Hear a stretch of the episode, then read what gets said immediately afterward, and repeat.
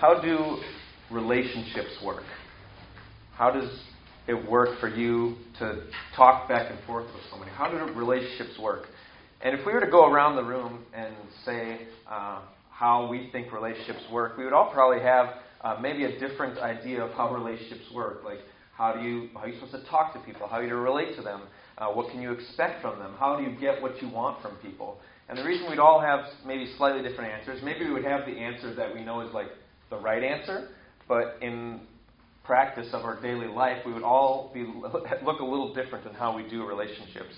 And we learn how to do relationships, how relationships work, from our caregivers throughout life, our primary caregivers, that uh, as we interact with them and in the way they related to us, uh, we were learning, okay, this is what I can expect from people. This is what I have to do in order to get uh, what I want or what I need. Um, this is how to talk to people.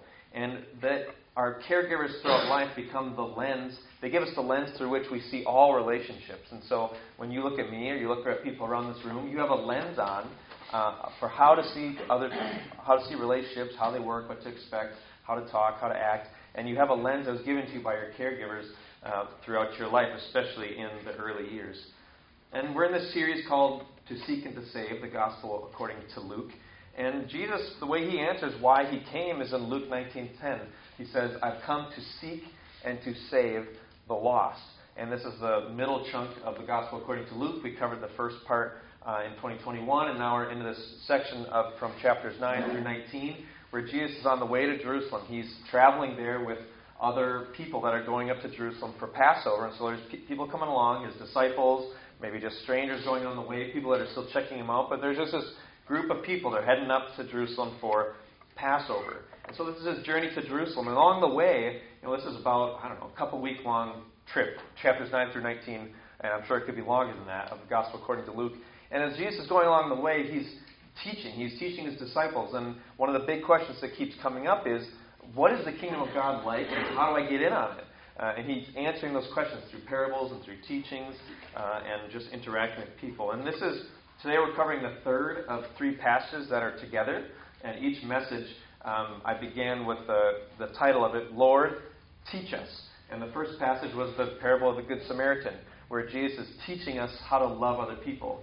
And then last week we saw um, Mary sitting at Jesus' feet, uh, learning from him, listening to him. And so the the thing there is, Lord, teach us. We want to learn from you. We want to listen to you.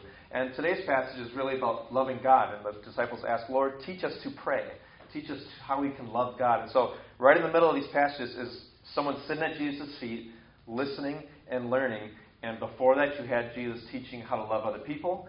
And today you have Jesus teaching how to love God. And what happens in this passage in uh, chapter eleven, verse one of the Gospel according to Luke, it says, Now Jesus was praying in a certain place, and when he finished, one of his disciples said to him, Lord, teach us to pray, as John taught his disciples.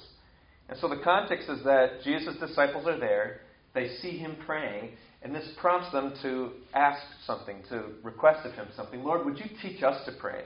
We're seeing how you're praying. Uh, would you teach us to pray? And the implication is, teach us to pray like you pray. Teach us to pray like you. Like, and they want to uh, have this interact, this relationship with God that Jesus has with God. And what I find encouraging is that Jesus doesn't say, you might as well not even try. Um, this kind of what I got between God, that's just be- us. You can't get in on that. But what he actually does is said, no, okay, you want what I have. You want to talk to God like I talk to God. You want to trust God and how I trust God. You want to uh, obey him like I do. You want to have that kind of relationship. Yeah, I can, I can teach you how to get in on that. This is This is how you do it. And Jesus is someone who loves God and others perfectly. And so he's the best teacher because he's the best example. And we we want to know how to love God perfectly as Jesus does. Jesus, there's no other place to look than to Jesus. But prayer is a tough topic.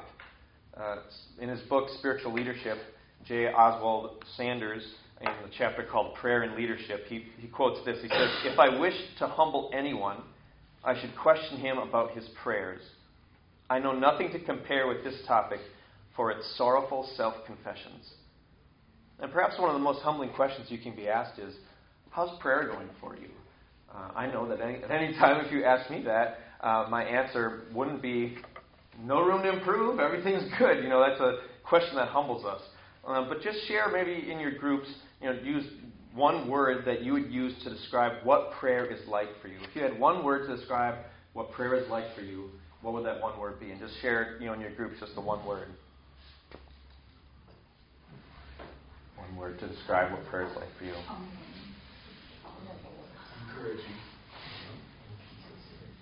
Encouraging. Always. I can't do one word. Up and down. Emotional.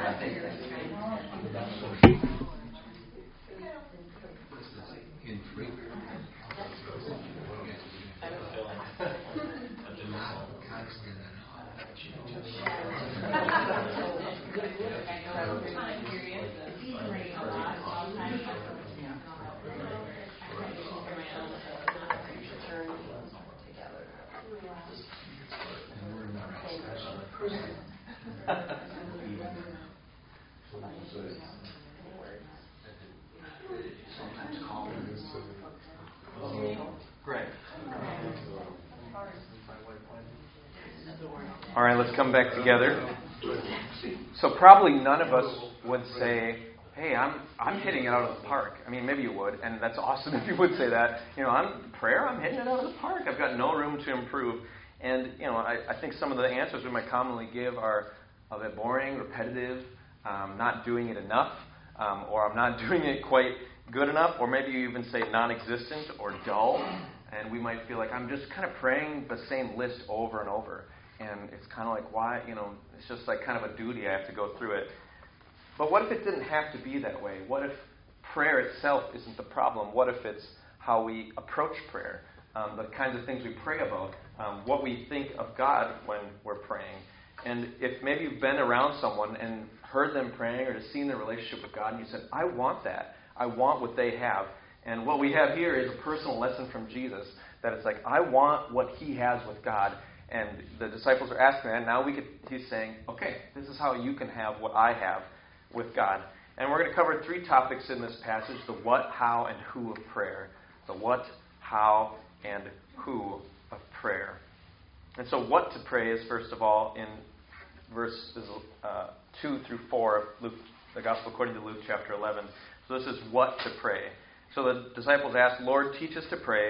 And then verse two says, he said to them, when you pray, say this, Father, hallowed be your name. Your kingdom come. Give us each day our daily bread, and forgive us our sins. For we ourselves forgive everyone who is indebted to us, and lead us not into temptation. And so it begins with Father. This is who you're praying to. It's not, you know, the cosmic genie in the sky. Uh, it's not Santa Claus. It's this is who you're talking to, Father. It's not even God, like God, you know, kind of, well, God could be, everyone, almost everyone would maybe say they believe that there's some sort of God. Um, but this isn't just pray to God out there. This is pray to Father, intimate. This is who he is, which tells us also who we are, that we are children praying to a Father. Defines the relationship. And for some of us, I know that that word Father does not bring positive images to us or feelings to us. And we talked about how the way that we learn how relationships work is through our caregivers. And so perhaps when you hear the word Father, some words come to mind that aren't super helpful. And we'll talk a bit about that later. But then he says, hallowed be your name, uh, which is basically, may, be, may you be given uh, your proper reverence, awe, and glory. That you would, you be, the fame of who you are would be known throughout the world. Your greatness, your majesty, your goodness, your graciousness, and your gloriousness. Uh, that the all of that, who he is, will be made known, that his reputation would be seen for what it is. And then he prays, your kingdom come. So we're putting ourselves in a position of saying, uh, not my kingdom, but your kingdom. Who's on the throne here? That God is on the throne, I'm not on the throne, and so I'm coming in this position of surrender, that I'm coming with an attitude and posture of surrender. And these first three items that Jesus shows them to pray start with this focus on God. Uses the words your, looking at God, saying, your kingdom come, may your your your name. And so it's putting us in this position of, I'm focusing on God. And if you think about Jesus, where he's at, he's on his way to Jerusalem. And the situation here is that uh, his father that acted on behalf of the people of Israel, that he said, I'm going to bring my son out of Egypt, that I'm going to rescue them from slavery in Egypt. You know, thousand years before, you know, fifteen hundred years before Jesus, he this one said, this is my son, I'm going to rescue them from Egypt so that they can be my people. And so Jesus is praying to the Father who acted on Israel's behalf as he's going up to Jerusalem. And he says, may your name uh, be hallowed. And he's seeing, as we've seen in the Gospel according to Luke, he's seeing lots of people who are dishonoring God's name, that they're not representing him accurately. And so he's saying, I want him to be represented ac- accurately, that people would know him for who he really is. And also, people are hoping for the kingdom of God, for God to come and to set up his kingdom. And so Jesus is saying, I'm praying to the Father who rescued Israel. I want his name to be seen, for him to be seen for who he is, and I want his kingdom to come. And this isn't just a future thing, but it's a thing that is happening now as Jesus is doing it. And then so he starts off with this focus on God, and then he transitions to requests. Uh, in verses um, three through four, we see the words us and our, so it's your, your, and now it's, you know, us and our, transferring to requests. And what we see is that they're a family praying together to a Father. That is plural, us and our. They're together, like we are today, praying to their Father together. And so, uh, in, in your groups, quickly, what are some topics that we typically pray about? What are some of the common topics that we uh, usually bring to God in prayer to share with, with your groups? And if you need to kind of do halves, because it feels too far, you know, do one half of your group, talk with those those halves. What are topics we typically bring to God?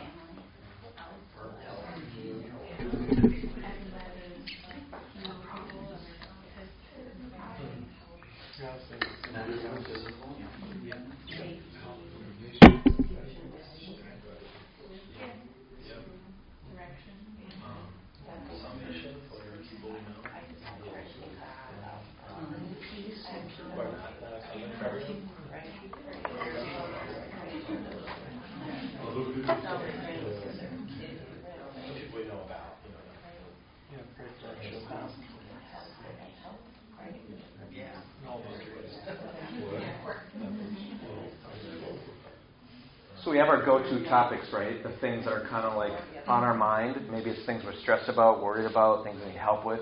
But it'll be interesting to see what does Jesus, what are the topics he tells us to pray about? Uh, because they're asking, how can I talk to God like you talk to God? And he's like, okay, this is what I talk to God about. And so we can compare, like, are those the things that I'm praying uh, to God about?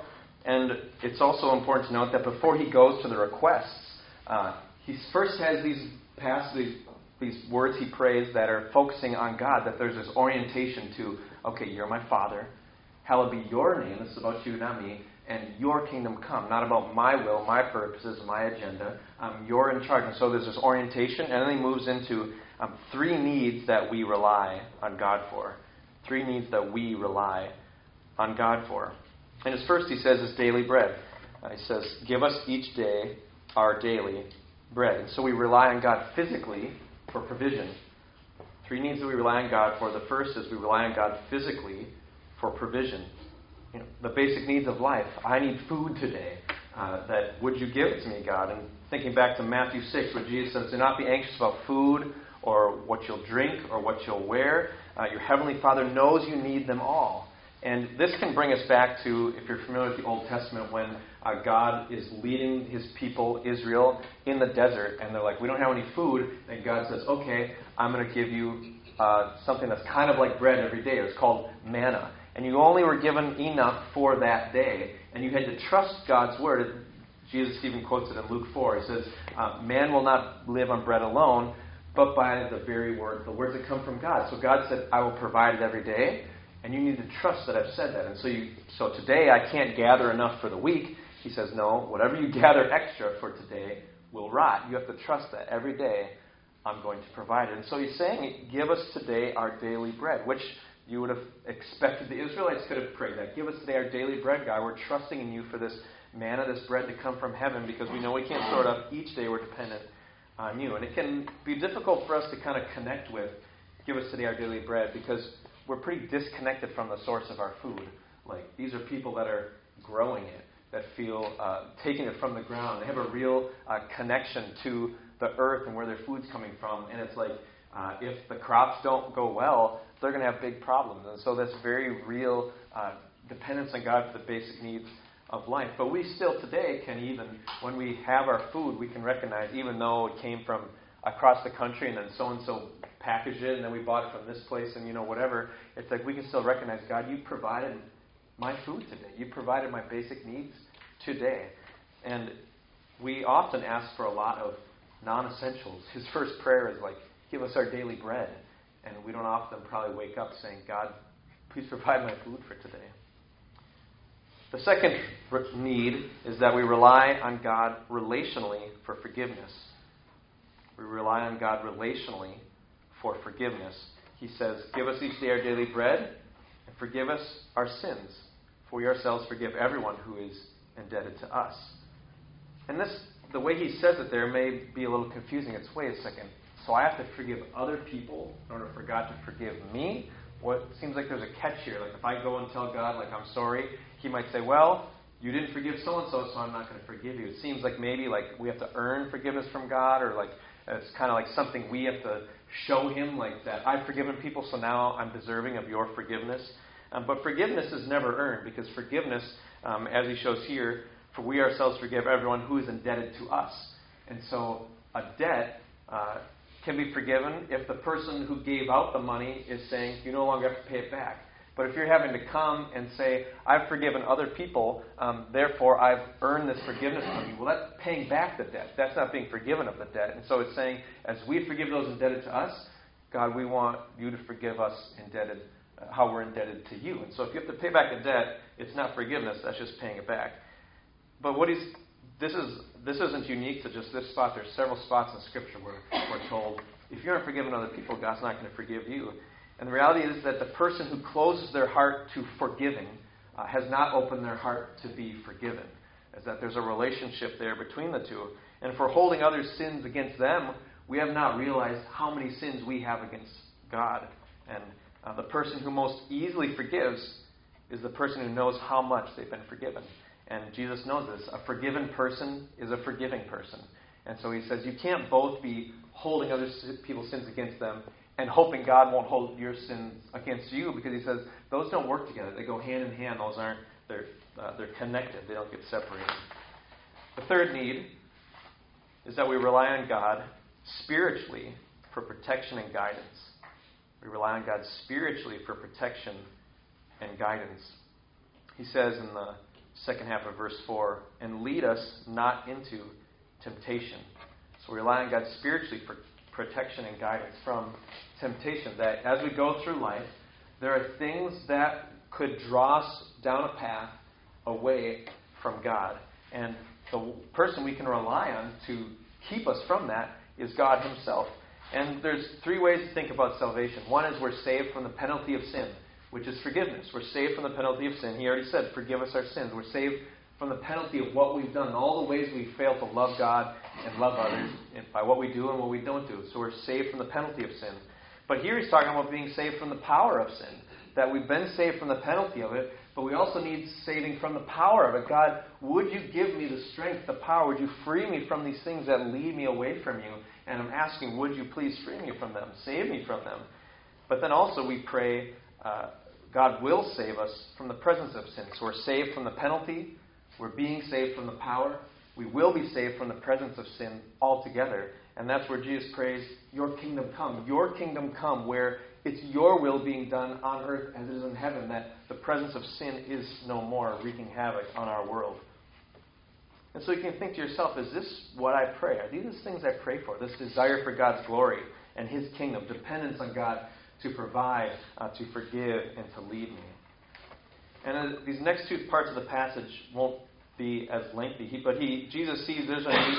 Uh, they have two more lessons beyond just knowing what to say. This is what to say, what to pray to God, but there's two more lessons that they need, because he sees you want the kind of relationship with God that I have, and that doesn't just entail saying the things I say, but it means uh, approaching God the way I approach and seeing him as I see him. So first, how to pray in verses five through ten. He, he gives this story.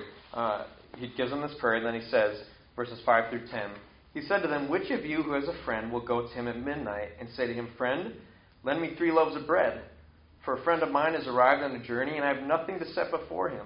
And he will answer him from within, do not bother me, the door is now shut, and my children are with me in bed. I cannot get up and give you anything." So he starts with this story that somebody living in this town, uh, their friend has come in the middle of the night, and they need food, uh, need water, or whatever else. Um, and the the one who has this person visiting is like, I, I don't have any bread. So he goes over to his neighbor, knocks on the door, and says, could you could you please supply me some bread? Um, I have a friend who's come, and I can't feed them. And this is a very big deal. Hospitality was a big deal in this culture, and is still a big deal in this culture today, that if you have a friend, you have this responsibility to provide for their needs, to be able to host them. Um, and if you don't have that, there's this risk of dishonor, both for you and your household, and even potentially the whole village, that if you can't provide for a guest, that's a big deal. And they don't have a twenty-four seven Walmart, so you can't just be like, one second, let me go grab some, you know, chicken nuggets or whatever from Walmart, um, and we'll have those whipped up for you quick. No, they have to use to go to somebody. And asking for bread, you might be like, that wouldn't be the first thing I'd ask for to feed my friend. But um, bread, uh, bread was um, not necessarily the meal, but in a way it's the spoon, the fork, and the knife for getting the meal into your mouth. But there'd be like maybe this common dish, and the bread, you break it off, and you dip it in there, let it soak it up, and then you would uh, eat. And so he's like, I need bread so I can feed this friend. And what happens is he knocks on his friend's door, and he says, we're all asleep. Uh, they would have been probably in a one-room, you know, it's kind of a peasant situation where these people aren't super rich. So one big room, all the family's asleep. And um, those of you who have kids or who had kids know, please do not wake my sleeping baby. Like, I just got them to sleep. It's been two hours. And so he's like, no, all my kids are asleep. I can't help you right now. And so the situation, uh, Jesus gives kind of the punchline, the point he's trying to make, verse eight. I tell you, though, he will not get up and give him anything because he's his friend, yet because of his impudence, he will rise and give him whatever he needs. And the word impudence is a little like, what does that even mean? Um, I have a little note in my Bible that says persistence. And some ways of translating it are shamelessness or boldness, persistence.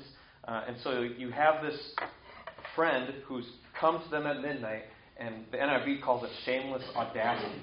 That it's like, how you're knocking on my door at midnight to come and get this from me. Uh, what you know, but, but it's like, I'm not going to give that to you because you're my friend, but because you just kind of barged in here, I'll give it to you. That's one reading of the story. But the N I V, there's a footnote, the N I V translation, uh, that says, or it could be translated, yet to preserve his name. And so it could say, I tell you, though, he will not get up and give him anything because he's friend, yet uh, to preserve his name or his honor, he will rise. And so there's two ways of looking at this story. Option one would be he's talking about because of his shamelessness, his boldness, his persistence, uh, the desperate neighbors inconveniencing his friend, and he won't get up because they're friends, but he will get up because, well, the guy's just so persistent. He's knocking on my door. He's not going to go away. And so he gets up and gives him uh, what he wants because of the, the the neighbor's boldness, persistence, and shamelessness at knocking at midnight. The other option is to see it something like he gets up. Uh, even if he's not his friend, he's going to get up to not dishonor his name. And Jesus begins the story with, uh, which of you who has a friend? And he tells a story. And it's a hypothetical question. Basically, can you imagine this scenario? And all the people in there would have said, of course not. Of course he would get up and give him bread. We're all, uh, the, this is a ridiculous situation Jesus is presenting. Is that, can you imagine that if you had a neighbor who came to you with that because they needed to be hospitable to a friend that arrived at midnight, can you imagine that somebody would actually say, don't bother me, and turn them away? He's saying, no, you can't imagine that situation. He's like, we all know that we would do that. So that's the other way of reading the story. So it would be saying, um, he's not going to, even if he doesn't get up because he's his friend, he'd get up to avoid dishonor. And so the point is that God will answer you, both because you have this relationship with him, Father, and before the honor of his own name. Jesus prayed, Father, hallowed be your name. And so he's saying, God, you can always trust him to respond to you when you have a request. But both, I prefer option two, but both basically make the same point um, with a different emphasis. Because then Jesus says in verse nine, and I tell you, ask and it will be given to you. Sorry, my page, suspense builds. There we go. Seek and you will find, knock and it will be open to you. So he's saying, ask, seek, knock, go to God. Why? Verse ten, for everyone who asks receives, and the one who seeks finds, and to the one who knocks it will be opened. And so approach one basically saying, go to God, ask, seek, knock. And if, depending on which translation we prefer, approach one is approach him desperately and persistently. Or option number two is approach him because he will not ignore you for two reasons. Because he's your father, that's the kind of relationship you have with him. Second reason, because it's for the honor of his own name that he would respond to his children's requests. And so how to pray? We ask, seek, knock. And sometimes we see God is unwilling to help us. That we don't bring our needs and our problems to him because it's like a bother. He might tell us, just go away. Like, really? This thing again? You really need that again? We might feel like, yeah, I've got to go kind of only go if I really need it, if I'm really desperate. And then we you know, might make promises. God, I promise I'll be better. If you do this for me, I'll do this. And we think, we don't want to inconvenience God. We don't bother him. We are afraid he's just going to tell us to go away. And Jesus says, that's ridiculous. Of course he's not going to send you away. The relationship you have with him. He's your father. You're his child. Uh, he And he's going to do it. If he wouldn't do it because of that, he'd do it to uh, honor his own name, to show his reputation. Hallowed be his name, to show how great and good and gracious and glorious he is. That, of course, he's not going to send you away, Jesus says.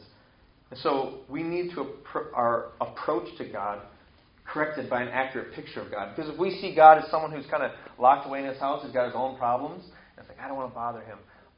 We're not going to want to go to him. But if we see he's just waiting there, wide open arms, please, come to me. I'm ready to listen to you. Lastly, who you pray to. So there was the what to pray, how to pray, who you pray to. This is verses eleven through thirteen. And this passage is really Jesus continuing to help correct their view of God. That uh, you want the kind of relationship with God that I have? Okay, here's what I... Here's this kind of in general what I pray. These are the themes. But also, I want to help you see God how I see him. This is his character. This is what he's like. This is his attitude and disposition towards you. For, so verses eleven through twelve says, And when they bring... Oh, sorry. Wrong chapter. Chapter eleven. What he asks, what father among you, if his son asks for a fish, will instead of a fish give him a serpent? Or if he asks for an egg, will give him a scorpion?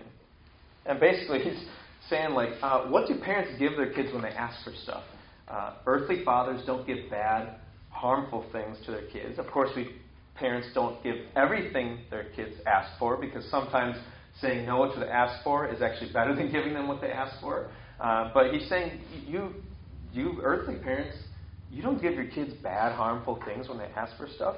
And then he moves on in verse uh, thirteen. If then, if you then who are evil know how to give good gifts to your children, how much more will the Heavenly Father give the Holy Spirit to those who ask them? Maybe that little line, you who are evil, maybe sticks out to you. It's like, I would have maybe said, you who are human or you who are imperfect, uh, you know how to give good gifts, so how much more can you trust God? But really, he's showing the huge uh, distance between us and God. In comparison to God, what we do for other people and for our kids is evil in comparison to how good God is. And he's saying, like, if you who are evil, I mean, you guys know, you, uh, you're, you get mad, you get impatient, you don't want to do things for your kids. If even you give good gifts, uh, then how much more can we trust God? It's this, you know, this is a common argument in the Bible. How much more? If this is the case, how much more then can we trust that God will give good gifts to his kids? He's a good father, and you can trust him to give you good gifts. And what's interesting is he said, gets very specific. It doesn't say, we'll give you the good stuff you want. He says, we'll give you the Holy Spirit to those who ask him.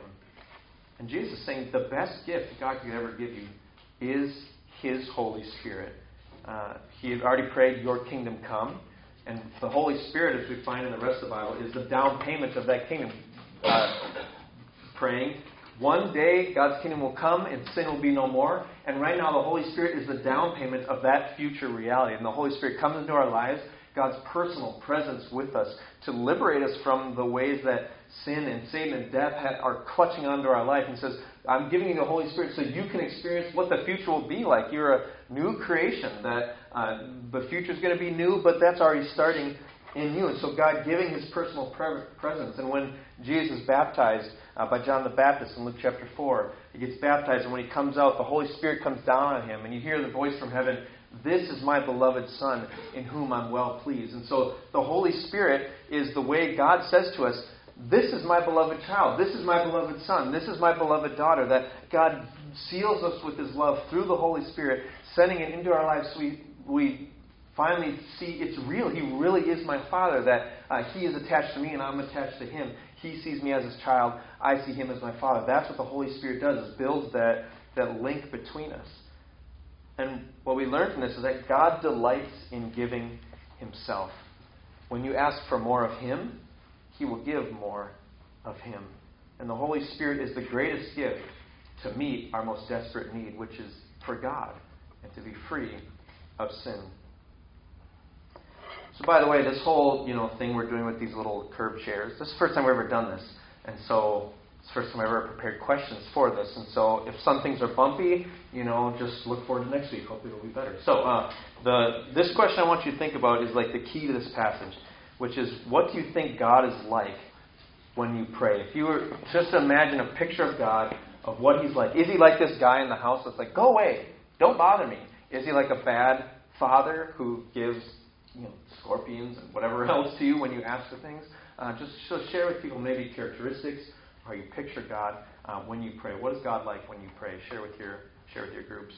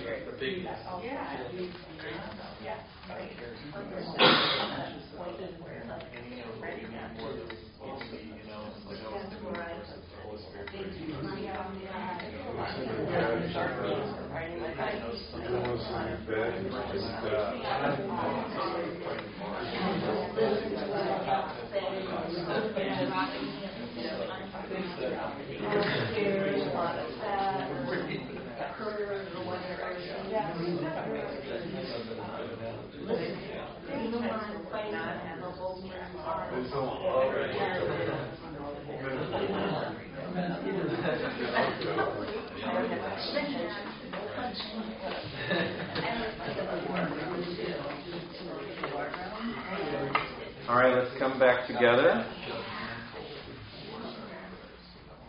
So little I, I could hear, it sounded like I'm encouraged. I heard a lot of positive views of God.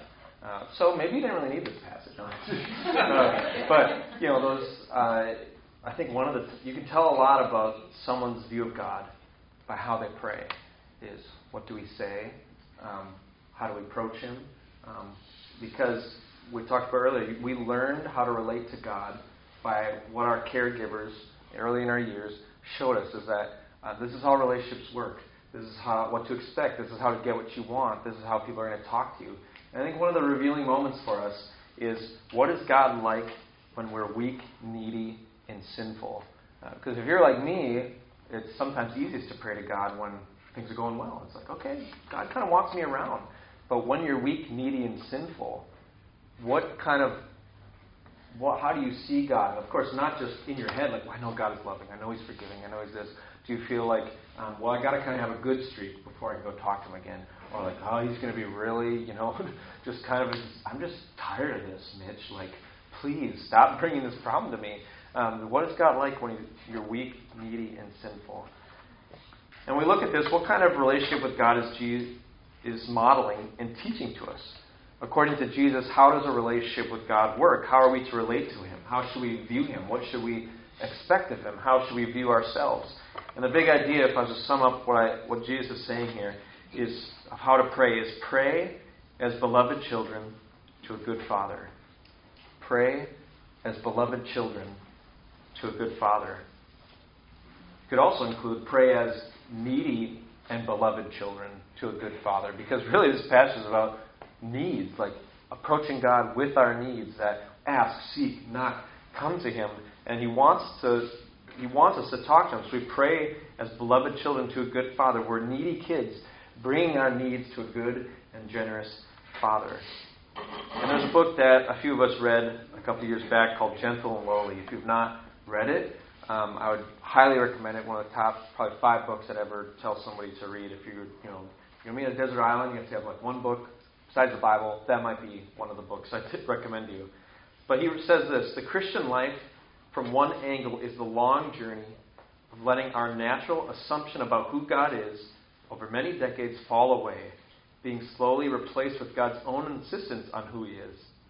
Perhaps Satan's greatest victory in your life today is not the sin in which you regularly indulge, but the dark thoughts of God's heart that cause you to go there in the first place and keep you cool toward Him in the wake of it.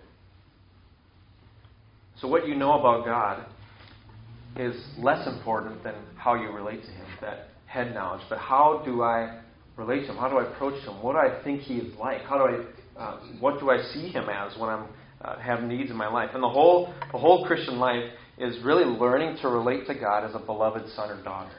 Is that if you have been saved by Jesus, rescued out of sin, Satan, and death, and brought it, adopted into God's family, now you are a full child of God. And the amazing thing is that we can have the same relationship with God that Jesus had, because our status in standing before God is the same as Jesus standing before God. That's the gospel, is that uh, you were orphans, you were you were being parented really by Satan, that we see passages about that, that people are captured by Satan, being parented by him, and then God takes us out of that situation, brings us into His family, adopts us, gives us the Holy Spirit as the seal of our adoption, that I'm really your father, uh, you're really my child. And now it's this long process of learning what is it like to relate to God as a beloved son or a beloved daughter.